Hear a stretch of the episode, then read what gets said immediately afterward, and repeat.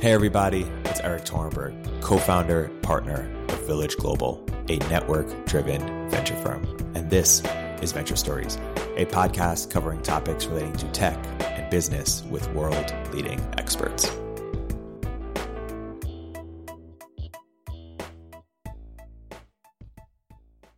Hey, everybody, welcome to another episode of Venture Stories by Village Global. Uh, I'm here today joined by my co host, Tony Sheng, who writes at TonySheng.com, is a head of product at Decentraland, uh, advisor to Token Daily, and is a Village Global network leader, among the many other things. That's that's that's that's quite that's quite a lot. Um, and I'm, we're joined today by uh, Jill Carlson and and Lulu. Guys, can you introduce yourselves?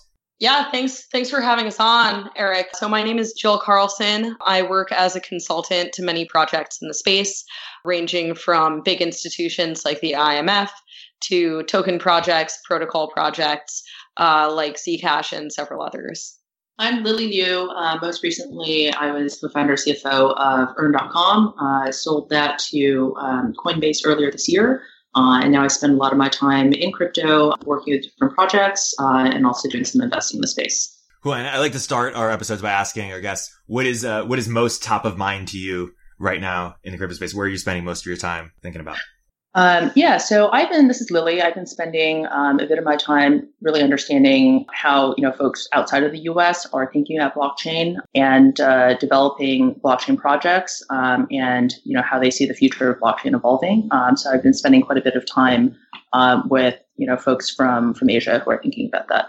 And I've been thinking a lot about what it's going to take to make these protocols and these products actually useful to end users. Um, so, one project that is near and dear to my heart in particular that I've been working on is how we can bring cryptocurrency uh, to places like Venezuela that are suffering from hyperinflation and humanitarian crises that go along with that. And it turns out that actually a lot of the protocols and products as they exist today are really not fit for purpose uh, for, for kind of your average citizen of the world um, to use. So thinking about and doing research along those lines and trying to work in that direction so that one day we can all actually be using cryptocurrency. So I, I know we uh, originally signed up to talk about business models and for token projects, but I, I'm really curious about both those topics. Maybe we could spend a little bit of time on, on each of those. Um, Lily, curious what you're seeing in Asia. Like, what are your takeaways from that so far? Yeah. Well, you know, my original motivation is actually very similar to what Jill was just saying, which is that, um, you know, we've got um, a lot of, obviously, a lot of interest in crypto these days and a lot of sort of projections about how this is going to be used. Um, but really, from an adoption perspective, we're, you know, really just at the beginning. And so if you think about the number of people who have, who own some, some degree of, or some sort of cryptocurrency in some amount, it's probably in the mid to maybe high five figures. If you think about that from an overall adoption standpoint, that's not terribly impressive, first of all. And then second of all, if you see what people are using that for, and so, you know, let's say you want to look at it from a perspective of, you know, share of your day, right? Or share of your spending, share of your wallet. From any of those, um, from any of those metrics, adoption is really not so great. And, you know, you know, thus far, I think, um, if you consider speculation a use case, then that's really where most of the energy is and, you know, various forms of that. So, you know, if, if this is going to be useful to folks, right, how do we build that path from here to people, you know, using it on a, let's just even say a daily basis. And, uh, and, you know, in, in this market, there's been a lot of emphasis on technical approaches to scalability, right? Um, and so new technical solutions to increasing throughput, decreasing time to finality, um, various approaches like that, and sort of, and no longer requiring that every node sort of do the same computation, right? Things like that to aid in scalability, which is which is super important, um, and you know a lot of really interesting experimentation going on across the various projects. But what I what I think is also interesting is you know from the other perspective, the attitude or the perspective I've come across from folks in Asia is that well, you know, you can scale through technology, but you have no users, right? Another way to think about scalability is you drop blockchain in where you already have scale and you already have users. And yes, it's going to be a little bit more centralized from day one, but that's okay. And you kind of go figure it out from there. So instead of sort of building a general use platform and then sort of bring on developers who then develop something for the users, the perspective I sort of discovered is that people really think about it from actually going, starting on the other end of the spectrum, right?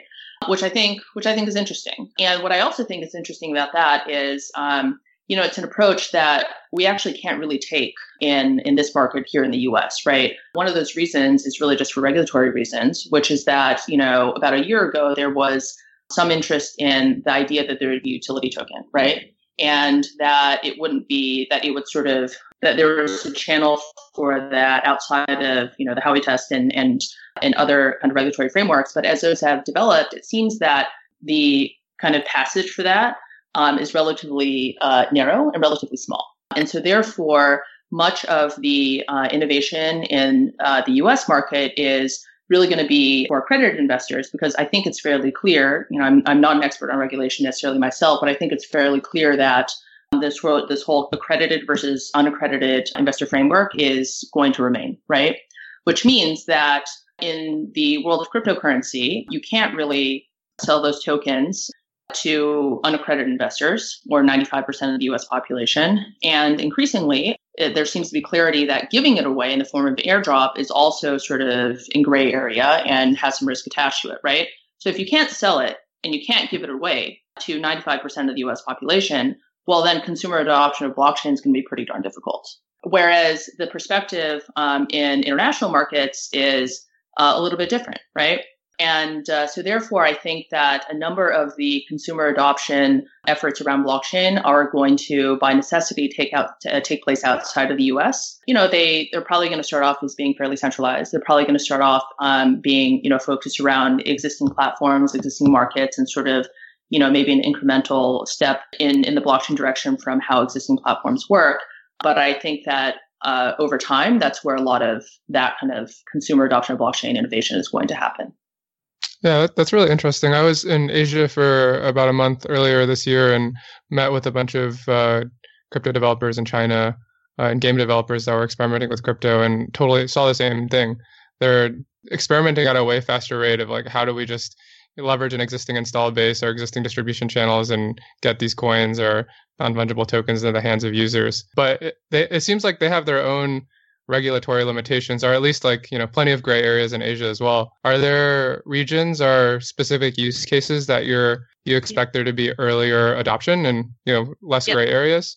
Um, so I think to oversimplify a little bit, I think that protocol level and platform kind of like the technical innovation is likely to happen in uh, Western markets because there's first of all a lot of energy for that and you know a very ample supply of, of talent and technical talent around that as well as just kind of the interest um, I think the business model innovation is likely to come out of places like China, Korea, to an extent Japan. However, you're right; uh, they do have their own regulatory challenges because, you know, as we all know, ICOs are are largely impermissible in China, and Korea also has sort of a somewhat skeptical approach towards them. So therefore, the business models are likely to happen there. But then, what's interesting is, you know, all these Chinese companies they set up foundations in Singapore. So they're just, they're going to experiment, so to speak, with Southeast Asian markets and to an extent African markets and perhaps Latin American markets as well.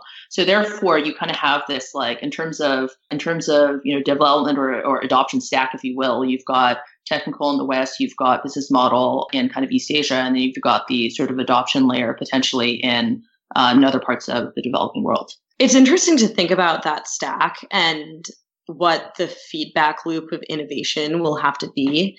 Because I mean just in in the work I've been doing recently and I touched upon this earlier something I've discovered is that very few of these protocols are being built and designed with end users or a business model in mind.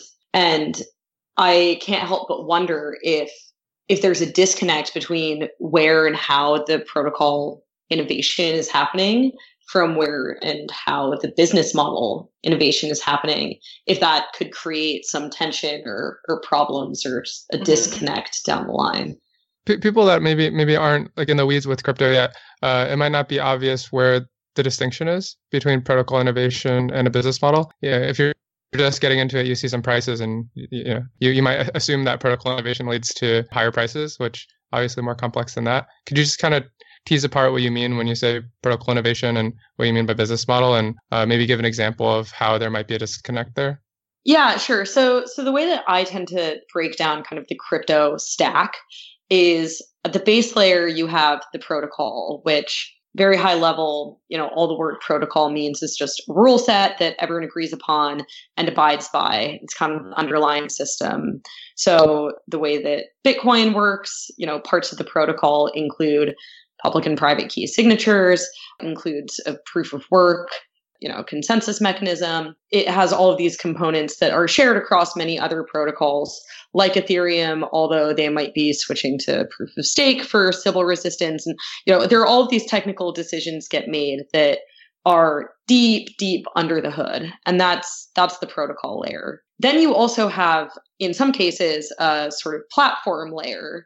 And what I mean by this is a space that is geared towards developers to be able to build and innovate using that underlying rule set or using that underlying protocol. So Ethereum is kind of the canonical example of this uh, when it comes to the crypto space of you know ethereum is an underlying protocol but Ethereum plus Solidity, or the, the language that gets used to write smart contracts in Ethereum, that creates a really nice developer platform that, you know, now thousands of people, if not into the hundreds of thousands around the world have used to build their own products. And that brings us to the top of the technology stack, which is the actual product, the end user product that gets used by the people who to whom it's adding some value hopefully. So you know in the case of bitcoin bitcoin is a protocol as i mentioned. It's not a great developer platform although i have plenty of acquaintances and friends and people i respect in, in the space who would disagree with me and and are building very interesting things with it. And and it is also actually an end user product. It is a form of digital or electronic cash. Ethereum similarly is a protocol. It is also a product because it's a speculative instrument. It can be used as digital cash or uh, digital investment. And it's also, as I mentioned, a developer protocol. So you can you can see how these things all kind of relate to each other and how there need to be, I think, as there does in any technology space where you have sort of this stack that you're dealing with, a relationship between the products that are maybe getting monetized or that are geared towards everyday use by sort of you know your average citizen in the world or perhaps only geared towards use by you know certain subsets of that there needs to be some feedback loop from the end users and the products getting developed and what the protocol can enable. So that's that's what i mean by that when i talk about it that's really interesting. So, like, to just give an example, say somebody's using Augur, some front end to Augur, and making, like, participating in some prediction market. You, are, are you saying that you know, maybe those users of Augur and even the developers of that front end of Augur, their observations or needs aren't necessarily getting fed back into the work of core protocol development on Ethereum or other base layers? So I Uh, that's that's right. That's the risk that I'm identifying and and speaking to here. I think that in the case of Augur, I think in all likelihood, you know, the Ethereum community closely watches that project and they are probably taking into account and integrating, you know, what feedback they're getting from that system. But I would turn to CryptoKitties as another really good example of this, right? Where we have this end user product, this CryptoKitties product that if you go back to, I think it was in December or January, but correct me if I'm wrong, it got so much hype and attention and and usage. It it still was not sort of to the point of mainstream usage in terms of numbers of daily active users, et cetera, that tech companies generally hope for.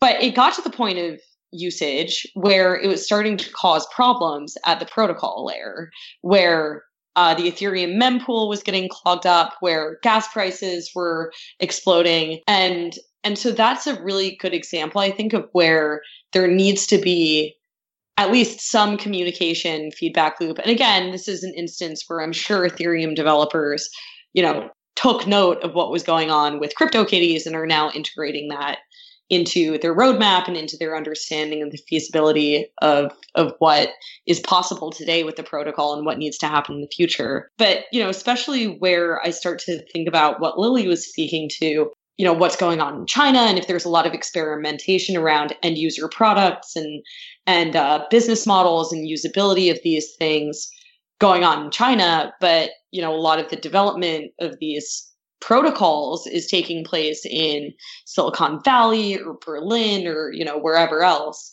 I at least personally know very few entrepreneurs and developers and so on in Silicon Valley who have a really tight relationship with folks innovating at the product level in China.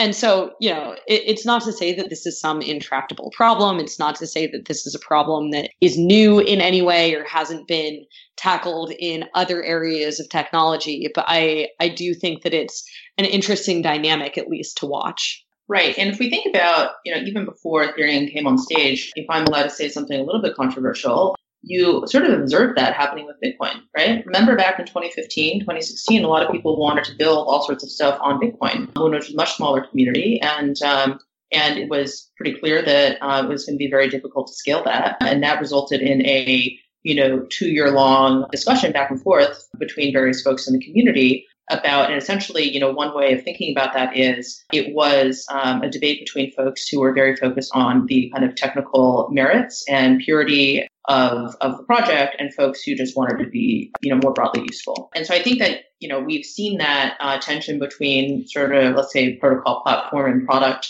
levels for several years now. And it's, you know, probably going to be continue, it's going to continue to be, you know, sorted out and mediated in different ways. But what I think you also see is some folks that I've spoken to you know, they say, okay, well, you know, my current option set is I've got Ethereum and I've got EOS, right? Ethereum, very, very clear. I can launch an ERC20 token that's a, you know, well-trodden path at this point. And, you know, EOS is more scalable, sure. But, you know, if you just give me another six to nine months, right, I can bootstrap on Ethereum, then just go launch my own blockchain. And so I also wonder if maybe the vision of thousands of blockchains and, you know, thousands of very purpose-built blockchains, which, you know, could be specific to a single application or, you know, maybe a bundle of applications, more where uh, the ecosystem is headed, in which case the interoperability of those, you know, thousands of blockchains is, is really critical, right?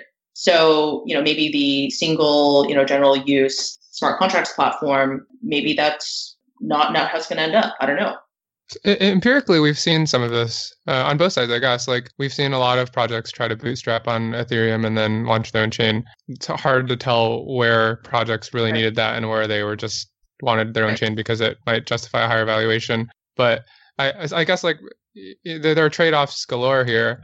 Um, what's what's good about this from a developer perspective? Uh, you know a future where most developers with a good relationship with users and have a clear product launch their own chain and what, what do they lose well it's the ability to own their entire roadmap right you know it's a big problem that i think that a lot of developers in the space face currently, or at least they tell me so. I, I'm not myself a developer, so I would be remiss to speak on their behalf. That, you know, they they have this great product roadmap maybe but they know that there are all kinds of dependencies of oh well you know once once ethereum ships proof of stake or once sharding is implemented or you know once we have you know w- whatever it is around scalability or privacy you know these kind of hot topics then we'll be able to really take our product to the next level.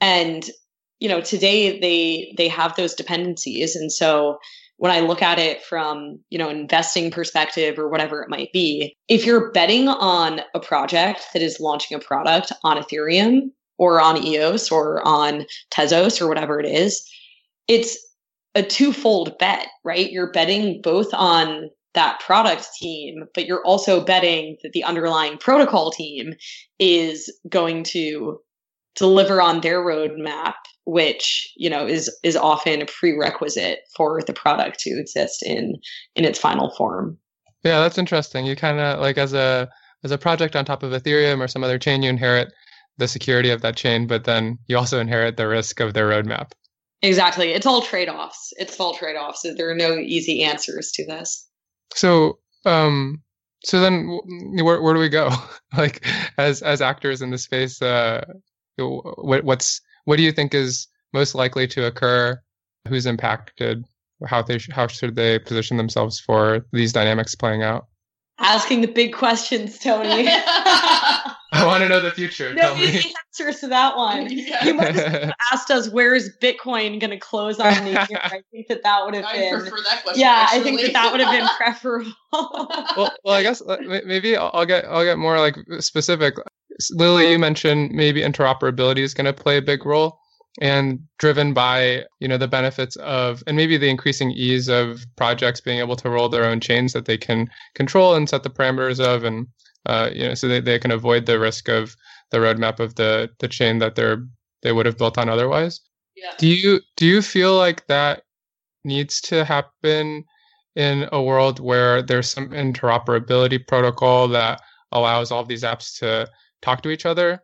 Do you think they can all just happen independently and then you just basically have apps the way that we have apps now there where there's no really like shared tissue? Or do you think maybe it could all occur on like plasma sidechains because on plasma sidechains you can can do a lot of configuration and avoid some of the the the, the bottlenecks on on the main chain of ethereum. I mean, I do think that there is going to have to be some interoperability between uh, these various tokens because, you know, if you are going to make this a, a friendly user experience for folks, um, at least for me, it would be difficult for me to imagine a world where every app I open, I kind of have like a different currency, you know? Because then I would have to know that, you know, token A is worth 10 cents today, 5 cents tomorrow. And then, you know, token B, when I open the other app on my phone or on what, whichever interface it's going to be, it's, you know, worth a dollar today and dollar 10 tomorrow. That's a lot to keep, uh, that's a lot to keep track of. Um, and I think that if there is monetary value attached to these tokens, that's something that people will inherently want to keep track of, right? So I think you have to start to abstract some of that away. Otherwise, it, it makes it, uh, it just has a lot of cognitive load to use, right? And consumer experience is one where you've got to make your consumers happy no matter what, right? It's kind of like on Tinder, whether you swipe left or swipe right, you're happy no matter what, right? Swipe left and you for think, "Oh, yourself. I'm rejecting someone else, like I'm in I'm in charge here. If you swipe right, then uh, you think like there's opportunity to get a match, right? So no matter what, you're great. Lily, when's the last time you used Tinder? well, this is theoretical um, because, well, I'm married. but uh, just as like a very simple example, right? And so you gotta a consumer experience has to be something where uh, kind of like every every you know incremental action is creates happiness. Um, and that was something that we sort of learned um, through Earn, where it wasn't obvious at first, but what we realized is because we were allowing people to monetize something they never were able to monetize before, they were willing to actually, like relatively important people were willing to do things for relatively little money, which was surprising, first of all. And then, uh, you know, we oftentimes got asked, why don't you just have a point system? Why does it have to be crypto? Well, the reason why it had to be crypto was, you know, one, just logis- logistically, you can pay out anyone anywhere in the world. But then also, uh, it was like found money for people. So if the price was up, people were ecstatic. If the price was down, people are like, you know, that's cool anyways because it was free money to start with. And so, that was one thing we realized that we sort of created a system where basically everyone is happy all the time, right? And I think you've got to create something like that uh, in these eventual user experiences. That that's interesting. I, I that's a fascinating way to frame product development. I'm trying to relate it to what we were talking about with the product versus protocol dynamics. Do you feel like a product team creating their own blockchain has a higher likelihood of being able to create an app that has consistent happiness across all the actions because they have more control over the entire stack? I think it's possible, um, and I think that's that's one of the, at least for me, one of the open questions that I'm interested in seeing how it's going to play out over the next, I would say, 12 to 18 months. And you know, some of them will do well, some of them uh, won't do well, and uh, you know, there's equally an argument that even if they do very well, they don't have kind of that truly broad platform that brings on hundreds of millions of users, right? Because by definition, they're sort of focused on a certain vertical. But then, you know, the the counterpoint that I sometimes hear is, well, you know, we want to be a protocol for, you know, all sharing economy or something like that. Now, now, obviously, I see that as being a little bit dubious because what's going to, you know, what would, if Uber does a protocol, what would prompt Airbnb to go, you know, adopt their coin rather than doing their own, right? Mm-hmm. So I think that's potentially where where that type of thinking falls down a little bit because ultimately in that vision of the world what it is is the token is really just uh, an extension of your app right? It's really just part of your app. So you know we'll see. But what I think, um, you know, a conversation I was having earlier today, which I thought was potentially interesting, is that, you know, in the existing business models out there, there's a potential that something like the sharing economy actually is uh, is well oriented towards tokenization, right? In a sharing economy, you know, very distinct from, let's say, in an email, a world of email or sort of information exchange, you actually have like a two-way value exchange, right? You've got the center, which is you know the the network operator, call that Uber or, or an Airbnb, but then all the various nodes in that network, um, they can both because they're it's a marketplace, right? They can both sort of buy and sell, if you will. Um, and because you have that potential sort of two-way relationship with every node in the network, or the, the, the potential for it, then you know potentially a token, that value of exchange, has a role in sort of helping um, helping add new features to that network. So that's you know one thesis out there uh, that we were contemplating earlier today. So you know it's interesting to see whether something like that has legs. Okay, let's um let's shift gears a little bit to business models. How do you guys what do you guys think about business models in in crypto? It's a pretty hotly debated topic. Yeah, I mean the big question, right, is where value is going to accrue. You know, whether that's to again the protocols. There's this idea out there of the fat protocol theory, which basically states that all of the value in the space will accrue to those mechanisms that are deep under the hood, as I mentioned. And that would be, you know, a thesis that would state that it's better to invest in Bitcoin than it is to invest in Coinbase from a returns perspective, or it's better to invest in Ethereum than it is to invest in the product that is built on top of it. Now, I mean, it, this theory has somewhat fallen out of favor recently, it, it would seem, if you listen to kind of a lot of the talking heads in the space myself i mm-hmm. guess being one of them i'm i'm quite skeptical of that idea because ultimately you need end user demand to create any kind of value whatsoever. And that value may trickle down the stack to the protocol but if you don't have users then you don't have demand. And if you don't have demand then you ultimately don't have value. Now the question again becomes for things like tokens, things like utility tokens, does does value accrue to them? Does it accrue to the underlying protocol if those tokens can in fact get users themselves? And you know, what what is the best investment from of course the investor or buyer's perspective, but also what what is as you say the business model for these projects? You know many of them don't have revenue models. Many of them intentionally don't have revenue models.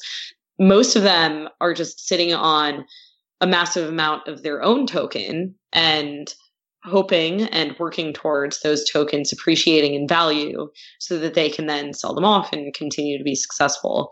This is basically what Ethereum did, right? With with the Ethereum Foundation and you know that's that's worked out quite well but especially as there's more and more talk that we're entering a bear market for the record i don't actually think that this is a bear market yet i think we're just getting started um, you know if we do enter a bear market then you know the token the token price of some of these projects is going to continue to plummet. And what happens then? What happens to the project then?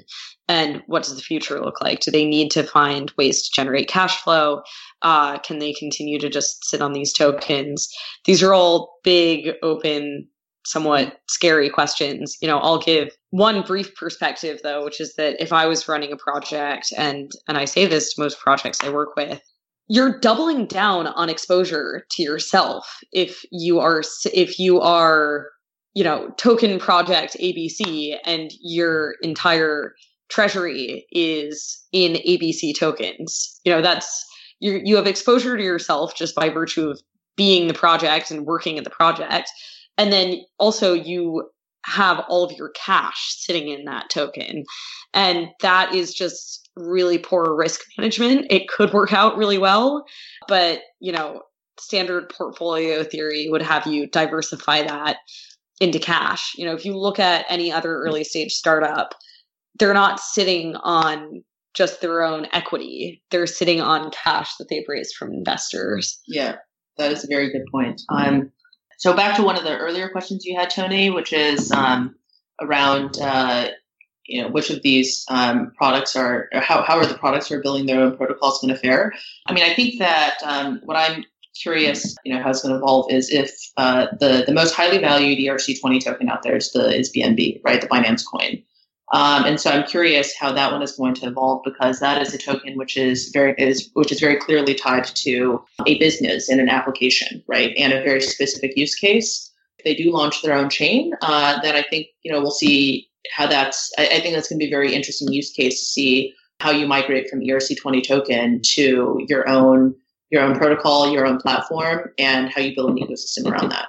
Yeah, the BNB is um behaves kind of like pseudo equity in its current format. And do you know if it's going to behave similarly even after they launch the chain? Is it going to be like all of the properties of the pseudo equity stuff plus now they have their own chain? That uh, that I don't know. You know, I think the way they, the way they've managed it so far um, fits very well for their business model and for their for their core business, right? And I think that it's fair to say that uh, their tokenization from day one has served them very well. So I think that's going to be kind of like a bellwether for how this kind of theory that we've talked about really for a year now around how tokenization creates a new set of incentives that can incentivize consumers and sort of create this better than free business model, right? That's been a lot of the the theory around it, and I think that might be one one you know like real world uh, use case that's worth tracking. Yeah. What what's the like what's the taxonomy that you guys use to describe these different business models? Like some people would call BNB a discount token. What are the other ones? And what even do you agree with that label for BNB?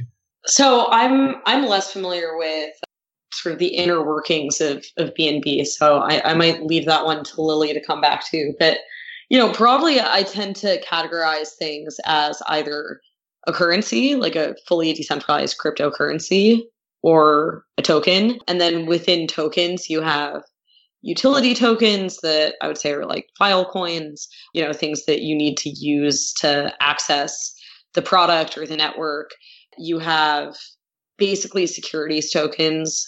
My lawyer friends will probably not be pleased because, of course, there are many nuances to what constitutes a security, but you know things that give you exposure to the upside of the project and then you have sort of a hodgepodge of a, a long tail of i would say actually more interesting tokens that serve some mechanism design function in the protocol themselves i would put augur for example in that category and and that's that's basically how i high level tend to categorize them i guess gun to my head, knowing what I know, I would put BNB then kind of in the securities token category. Although, again, I think I, almost everybody would. yeah, I mean, I, I realize that's yeah. I, I don't know enough about sort of what the legal ramifications of that are. So I am not a lawyer. Everyone should do their own research. That's my disclaimer there. well, what and I know Jill, you, have worked with 0x in the past. Are there their uh, governance token? How do you think about that? Yeah, I was just thinking about that actually as I was speaking. That's that's another one. That's another category. Governance tokens.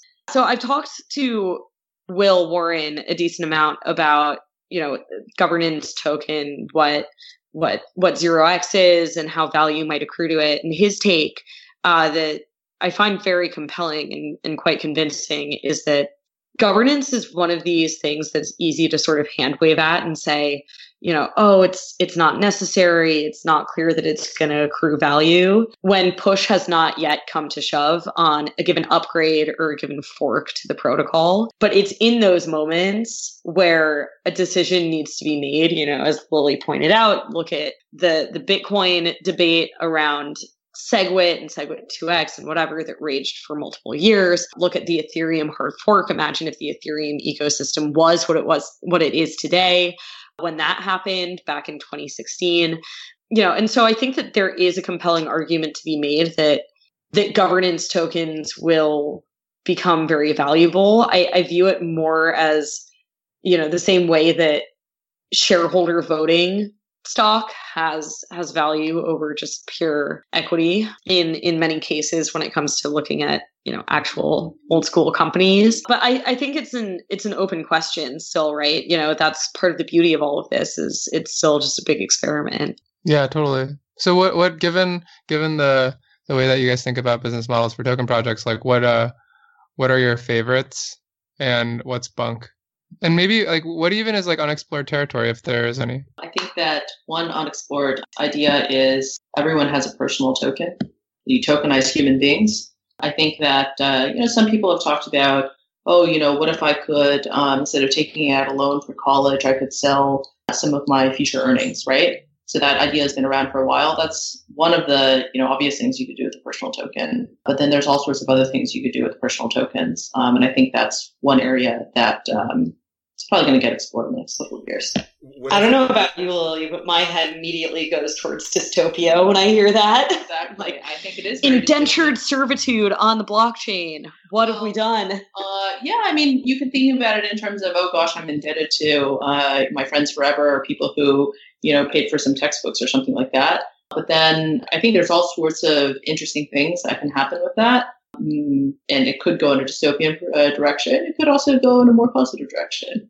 Can, can you draw that out, Lily? Like, what what are some other examples of like? I get the you know the the college example, or, or even like the, the developer bootcamp example, but like, what what are some other examples? Yeah, so that's fairly mundane. Uh, but then what you could also do is you know, if I have a personal token, let's say I'm a celebrity or something like that, um, I have a personal token, but then I can also issue my, you know, NFTs. So, for example, if you're Kim Kardashian to commemorate to commemorate uh, the birth of your, you know, first child or something like that, right? Um, and you can sort of create a market in those personal collectibles. Um, so I think that's something that also is like a uh, an incremental improvement upon you know how people already use the internet and uh, and I think that would actually be pretty popular, right? But then I think um, if you go beyond that, you can essentially have people um, gambling on one another on one another's futures, right? That's another way of you can if you think about sort of on Twitter or something, there's kind of this invisible rising and falling of your reputational stock, right? On Twitter, um, based on the proxy for that is likes and retweets, and to an extent, there's a little bit of a currency, right? Because it's quantifiable. If you have a token in there, it's like in your face quantifiable, right? And it's a monetary metric. And I think that's where it starts to get a little bit uh, dystopian. But it's kind of like a, it's like an extension of what we already do on social media, right? It's like that Black Mirror episode where everyone has their rating that's public, right? And it's a, com- I mean, I guess this is already happening in parts of China, et cetera. You right. know, you can speak more to that, where it's like a combination of your credit score, your sort of social ranking. Mm-hmm. It'll combine in like you know what your Uber rating is for all of the Uber rides you've yeah, taken. Right. Like you know. for human beings. Yeah, yeah. yeah. So, Yikes. you know, we already kind of do that with businesses, um, and uh, yeah. So with um, with a token, you can basically TCR Jill, you can TCR me. The, the, so the meaning of life then becomes delivering token value to the Jill coin shareholders. Is that right? Yeah. That's my mandate. right. I, I, mean, I think that uh, before that, actually, the the original kind of um, idea of oh, you know, I get a share of your future revenue. I actually think that that's much further off because in order for that that to happen, you'd actually you'd have to have like very deep tokenization of like the entire economy, right? In yeah. order to uh, if I would have to, you would have to have all of your revenue and all of your costs all on the blockchain um, some shielded, some not, in order for me to programmatically get a cut of that, right? And that's actually quite a bit, quite a ways off. Like having been a CFO in the past, I can tell you a lot of the, you know, inner workings of how people get paid or don't is highly manual. So that's like, I mean, that's you know, generation off, um, at least. So in the meantime, I think it's more going to be um, on this kind of like a consumer. Think about gaming, right? Think about gaming, you know, extension of social media. I think you could hurt a lot of feelings doing that too. Yeah. the, I mean, just to play that out for one, like the idea of having equity in another person, he brings up all this dystopian, you know, views, uh, and like, or even just being aligned in revenues is like not the exact alignment, but the idea of, I mean, we, we do it, you know, we make token investments in, in people's projects because we want to support them. We want, we want to be aligned with them long term. And if you think about like, bear with me for a second. If you think about like, you know, a family as like, you have genetic, you have sort of like a certain level of equity is not the right term, but some level of uh, incentive alignment with with people with your family, with your siblings, and with your fam- and you know some of it is biological, some of it is, so, is sociocultural. Take there's like wide swaths of society who don't have that, who don't have um you know uh, people who have means, who have uh, incentive alignment. Like take homeless people in San Francisco, for example, uh, and let's just say for assumptions that uh, there's you know nobody um who's incentivized from a genetic or uh, economic perspective to support them. Could you envision that like people having tokens uh, of, of, of other people as a way to incentivize them to like you're giving them sort of a cultural reason to to care. I, I, I, don't know if I'm. That that might actually be a little bit interesting because uh, you're right. Right now, the you know people had very big families once upon a time because that was your support network and that was your yeah, it was your support network you're born into. You either had it or you didn't, right? So if you're lucky enough to be in a healthy family of like you know ten kids or something like that, you had um, people to turn to really at, at every turn and I'm sure that life got complicated at times with all those, inter- those relationships, but generally you're probably better off than if you just had one sibling, right? Today, you know, have maybe one or two siblings, generally speaking, in the West, and if something happens that support network, like that's a little bit difficult, right? But if you can, at at fragments in time, incentivize someone to uh, to help you out, maybe that is a maybe that is a different way of having. I don't want to call it security, but having just more options. I don't know. I think that they're yeah, I don't know. This this whole We're trying area, to put a silver lining on it, Erik. Yeah. This area kind of scares the crap out of me to be totally honest with you.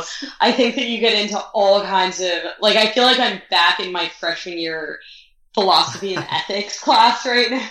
like trying to think through all the eventualities of creating this new form of debt.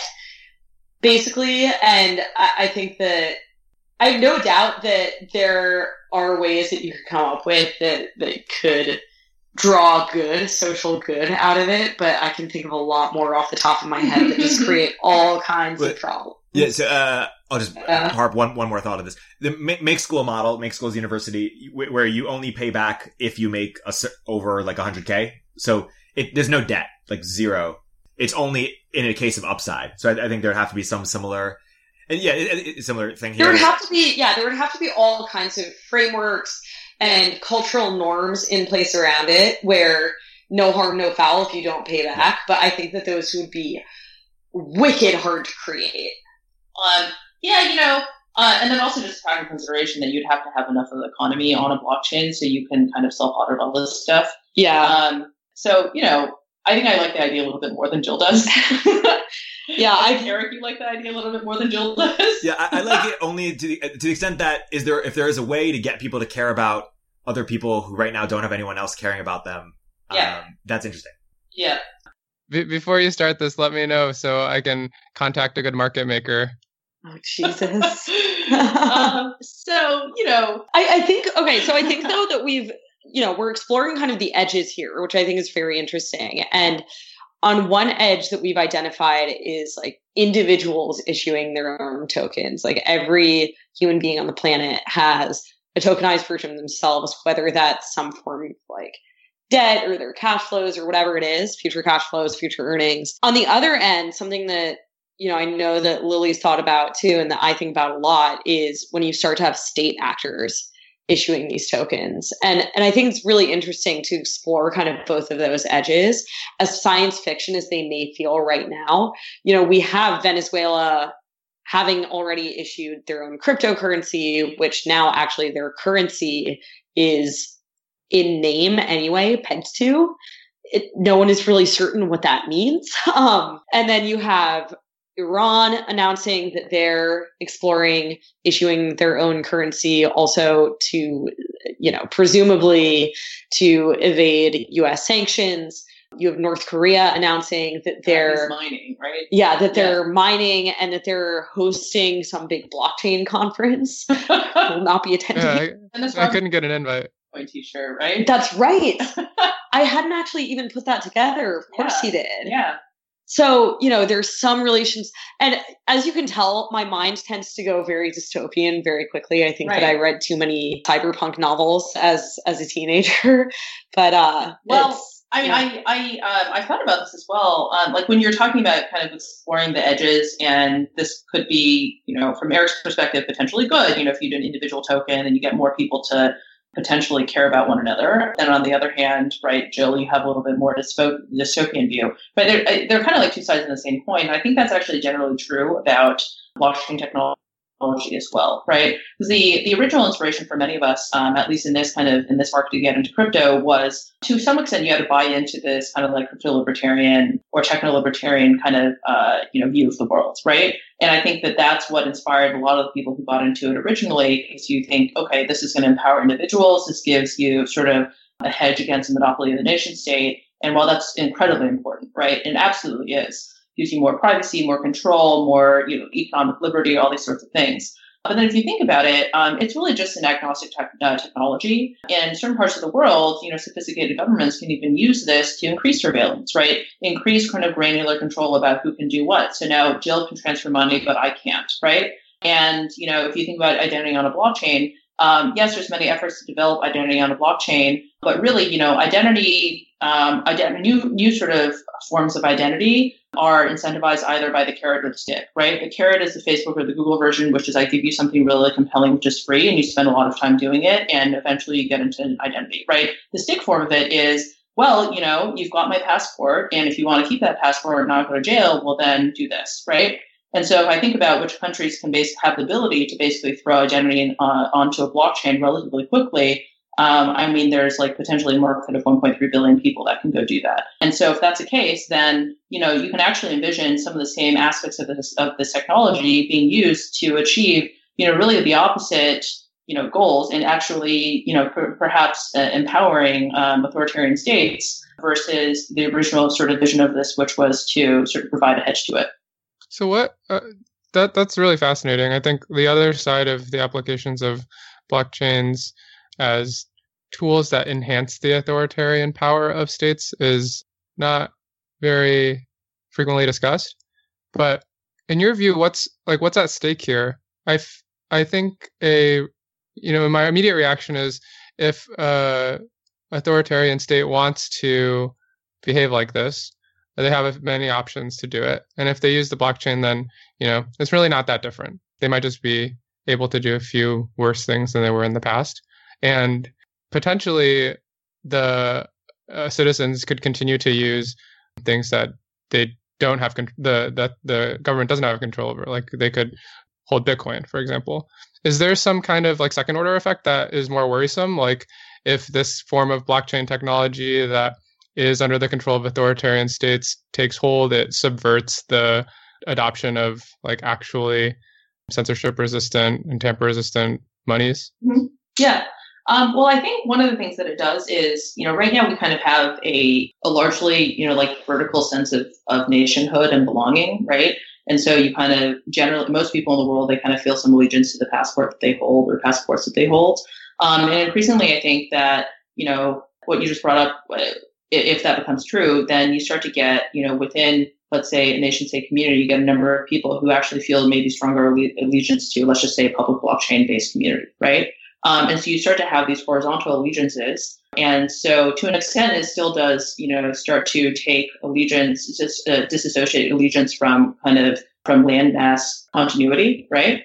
Um, so I think that's one thing which is going to be interesting to see exactly how that how that pans out so I still do see that tension developing between people's kind of like, you know, physical and digital allegiances. But uh, I actually do think that um, the kind of sovereign coin is going to be a much bigger element in uh, like kind of the five year perspective on blockchain than you know is currently envisioned. Yeah, I mean, I would totally agree with that. I think that we're going to see more and more of this trend of sovereign states issuing their own cryptocurrencies, mm-hmm. and I think that the big risk there is, you know, Tony, you rightly bring up like, well, you know, what's what's the big deal? Like, you know, if people still want to be operating outside of the system, they'll still have Bitcoin and other actually decentralized cryptocurrencies. My fear is basically one that exists around the branding of the technology in general. And we have this tendency to talk about blockchain and cryptocurrencies and so on as trustless they're anonymous, they're trustless. You hear this in the mainstream media all the time. And the reality is, is nothing in this world is trustless. It's a very attractive idea that, you know, all humans find very interesting and compelling. No one wants to trust anyone, right? We don't want to trust our banks. We don't want to trust our partners or our boyfriends or our girlfriends. We don't want to have to trust our parents. We don't have to trust our governments or other big institutions. So we're enamored of this idea that something can exist and be trustless. Bitcoin is not trustless. You're trusting that at least 51% of the miners on the network are acting honestly. But that's a big mouthful for the mainstream media to say, and it doesn't win hearts and minds quite as easily. Right. So, my fear is that as we have more state actors or even more companies look at like Facebook getting into the game, mm-hmm. you know, other other companies and even projects that might claim to be decentralized, you know, you really have to look under the hood to get a good understanding of what the possible attack vectors are. And so my fear again to bring bring it back full circle to what's the problem with sovereign entities issuing cryptocurrencies. The problem is that they are issuing things that the media and the general public are coming to believe are trustless. And people tend not to think through all of the implications of, well, you know, okay, Venezuela's issued a cryptocurrency, but it's a cryptocurrency, right? So it's decentralized, it's trustless, it's that's got to mean it's anonymous. It, it's none of those things, but people love the narrative and they love the story around it, and and they'll just take whatever they're sort of fed without examining it further. Mm-hmm. Um, and so that to me is is the big risk. Yeah. Happening is you know, because uh, you've got to live as a human being, you've got to live on land somewhere. Like you have a physical presence somewhere. So, you, uh, so that's you know, I think relatively non-negotiable. And uh, so maybe what you have is you have a bifurcation, and in the same way that you know, even today you can have multiple passports, you have a sort of uh, terrestrial identity, and then you also have a, a digital identity, and you can have different personas for those two, right?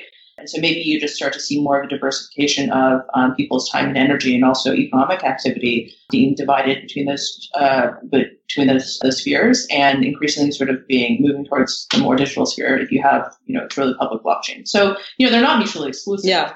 Um, I think it's going to be a power balance between those two, but I think that is going to be um, like one important axis of the power balance. And so, you know, uh, so sometimes when when people talk about you know public versus private blockchain, that to me is really not the not the spectrum um, or the the dichotomy that is really critical here. Because to me, private blockchain is a sort of like you know 20 year enterprise endeavor of um, bringing more efficiency to companies' backends. Right, very valuable, going to bring a lot of value to business. But ultimately, I think it's really public blockchains versus sovereign uh, sovereign blockchain, which is going to be uh, uh, is, is really the kind of the interesting dichotomy here. Yeah, and if I if I were to synthesize a takeaway from um, your comments, Jill, and then yours, Lily, you know, if you imagine a terrestrial and a digital economy or identity, one of the risks here is that if a lot of sovereigns are starting to issue cryptocurrencies and there's this kind of um, cloud around what things actually mean in the crypto space, then sovereigns might have a really good shot at invading the this horizontal digital space with things that aren't yeah. really trust minimized or censorship resistant. Yes, absolutely, um, absolutely. And I also think that sovereign coins um, can further empower a nation state, right? So if you think about, you know, let's just take uh, the example of China, um, and so. One of the trade-offs they they've had to make with RMB is um, in order to have a little bit more stability at home, uh, they have very tight control of the monetary policy, right? They allow it to sort. It's not exactly fixed, but it's kind of you know fixed within a floating band. And so what that means is that they've invested heavily into their international sort of spheres of influence by, you know, 20 years ago investing in Africa and then Latin America and now increasingly Central Asia and then even into Europe, right? And, uh, and then certainly Southeast Asia as well. So they've invested a lot in sort of um, bringing uh, building bridges between the Chinese economy and those various economies. Because uh, the RMB, they sort of have to, you know, uh, keep a, fairly tight control on it. It uh, doesn't have the potential to be sort of a reserve currency quite in the same way that the U.S. Uh, the USD is right now, although it is probably a close challenger. So. Um, but then, if you if they can have fine, more fine grained controls, they can basically retain that control at home, which is to say, you know, Lily and Jill, Chinese citizen, you can only transfer X amount of money then all the trading partners go to town, right? And so that's one of the things that it, it starts to give you sort of just finer levers over uh, over different kind of aspects of your of your empire, if you will. So that's just one kind of one one thought or one example. That seems not negative for the average person. Uh, would you agree with that? And if so, what do we have any agency here? Like, is there something that people should be doing to um, you know, prepare a better future? Um, I don't think it's, it's not necessarily negative for um, the average person, but um, it does. If something like that becomes true, then it um, points to a certain shift in you know current geopolitics, right? Uh, it also points to uh, a future where you know what was envisioned as being you know a a bulwark against the dominance of the nation state might not actually come to fruition, and uh, and I think that's yeah, that that really is TBD it, I, I guess what I'm saying is it really could actually enable activity in the opposite direction. Right. Yeah. Co-opting the, the language of the cypherpunk movement seems like maybe one of the most effective things that nation states could do to shut it down. That's my, my main takeaway here. Um, yeah, and I already kind of get a sense of kind of nudge, nudge, wink, wink as well. Or people are like, okay, you know, so I've, I've got to say, you know, it's decentralized, and then and there's a number of people who really see that as very effective marketing. Like, great, I could play that game. It's sort of like Facebook co-opting the time well spent movement. yeah, right. That's exactly right. Right. There's um, there's certain folks out there that um, are very used to this. You know, I say one thing and then I do another. Right. I can talk the game about you know inclusiveness or, or uh, decentralization or whatever, but ultimately, I think one of the realities that the token economy has on one hand, very rightly revealed is that incentive alignment or appealing to human greed is a very powerful and uh, very powerful, very effective, and very straightforward way of, of aligning individuals, right? and that's right. And I think that's also true when you think about how people sort of talk and act um, when it comes to decentralization, centralization sort of rhetoric. One thing I wanted to ask you uh, guys about was just to get your opinions of the sort of crypto investing with crypto VC, crypto hedge fund, uh, just sort of landscape. You see a lot of funds coming in now, and a lot of people are, you know, questioning things like, you know, how are you differentiated given sort of that there's, you know, there's been a lot of funds already for that have um, have advantage advantages, and then also like how are you going to, you know, because they're denominated against Bitcoin, how are you going to compete with with with Bitcoin? what's your sort of perception on sort of the overall landscape and and thoughts on on funds that are you know just coming in now or just starting now. Yeah, I don't know. I, I, was just saying to Lily actually before we started the call. I think that there's something in the water the last month or so where it seems like everyone has gotten the idea back in their head to uh, start a crypto fund. There was around, I guess, in sort of November, December, where it felt like everyone was doing this. And then just recently as well. You know, I think that one thing is that the valuations are starting to look a little bit more sane than they were certainly in December, January, even February. So I think that that is attractive to people. Certainly also, you know, the sort of private market pre-sale SAFT, whatever the model du jour is, those valuations are also starting to finally look a little bit more sane too. There's a long period of disconnect between the retracement that had happened in the likes of Bitcoin, Ethereum, et cetera, while you still had projects trying to fundraise at you know, multi hundred million dollar valuations pre technology. So that was a little bit scary. So I think that, you know, you're right. There, there's a new sort of round of these emerging. I think that how they differentiate themselves, you know, will obviously vary from fund to fund, but part of the fun of all of it is it's it's a big experiment, right? You know, no one no one has done this really before. The longest that that crypto funds have existed has really just been the last three plus years, right? Three, four years. And, you know, you have some that are pure venture plays. How they deal with their token management once these things become liquid remains to be seen. You have others that are pure hedge fund plays where they're only dealing in very liquid tokens. And then you have this whole big sort of hybrid in the middle. And and then you also have the angel community investing in a lot of these projects too and they play a very big role um, in the whole ecosystem. So that's how i tend to kind of map it out. I think that there are pros and cons to every strategy. I think the strategy that i'm most convinced by at the moment is the more vc style approach. I think that if you're going to take the hedge fund approach you have to feel very confident in your trading abilities, your ability to read sentiment, your ability to risk manage, and also just your informational advantage in this market. And that's a lot for anyone to keep track of. I'm sure that there are those who can do it well, though. Yeah.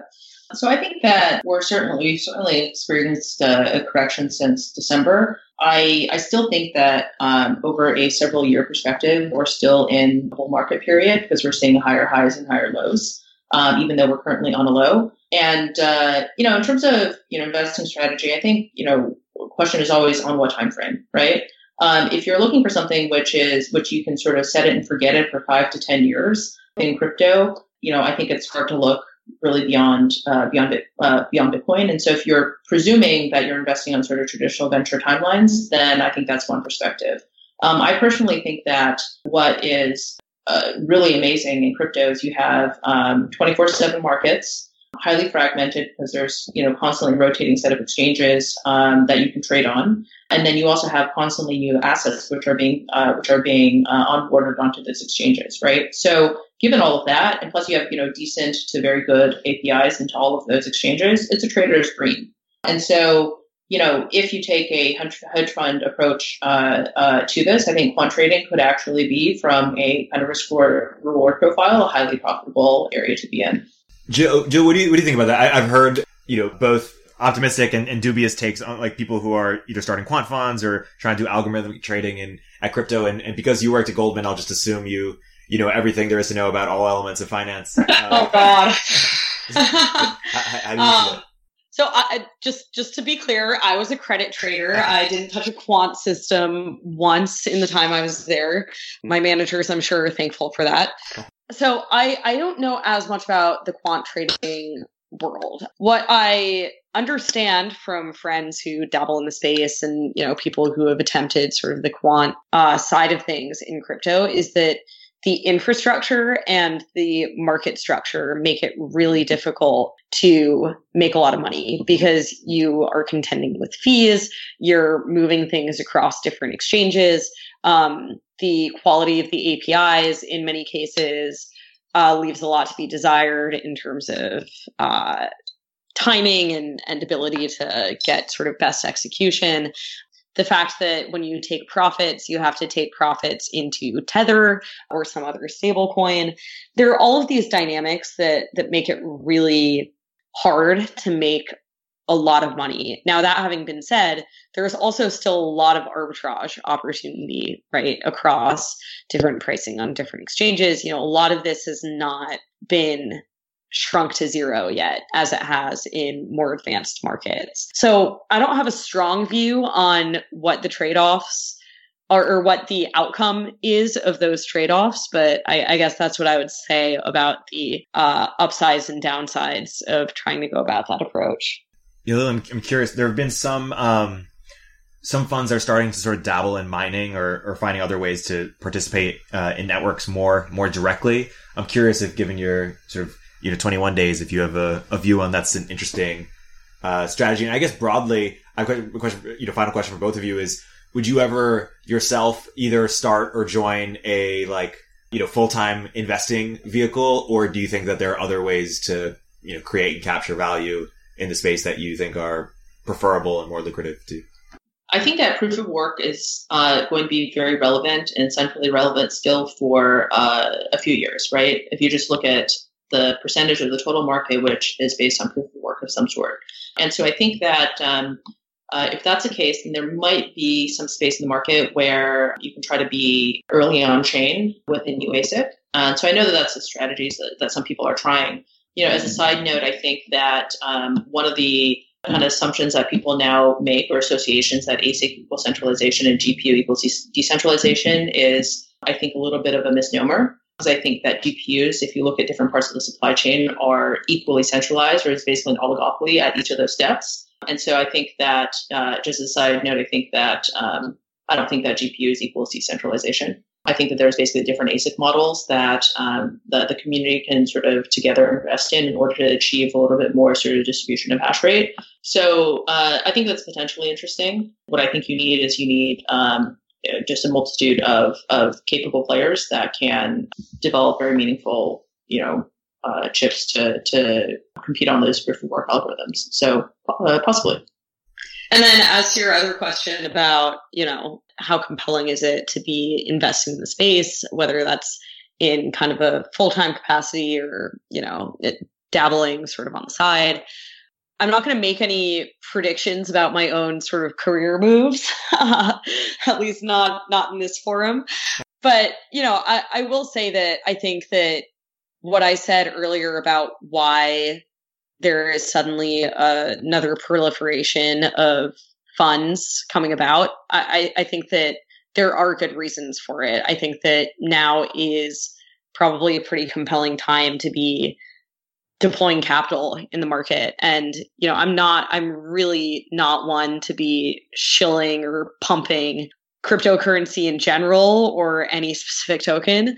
But I, I, do, you know, for myself and and for you know, kind of institutional investors, et cetera, I do think that it's an interesting time. If I look mm-hmm. back at sort of the last bull market run, which was you know right around the time that I first got into Bitcoin, which was in sort of mid to late 2013. If you look at then the following summer after that in 2014, that's when the Ethereum pre-sale happened, right?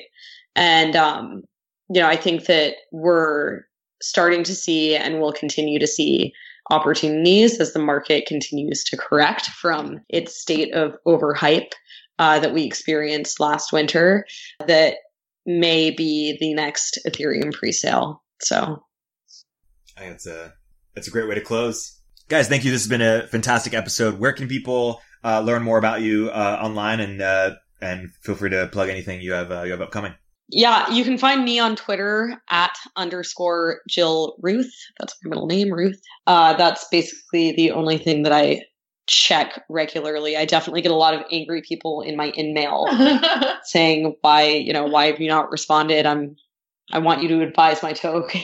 right. Well, so. they should just uh, contact you through Earn. Earn, exactly. exactly. on Twitter, I'm not terribly active on Twitter, but I do log in every so often. I'm CA Lily Liu. Um, C A L I L Y L I U. That's not Lucy Liu. and Earn. They can, they can surely contact you on Earn. Yeah, that's right. That's right. I can also be found there. Awesome. Thank you so much, cool. guys. It's been great. Thanks, Thanks Erik. Okay. Bye. Take care. Bye. If you're an early stage entrepreneur, we'd love to hear from you. Please hit us up at villageglobal.vc slash network catalyst.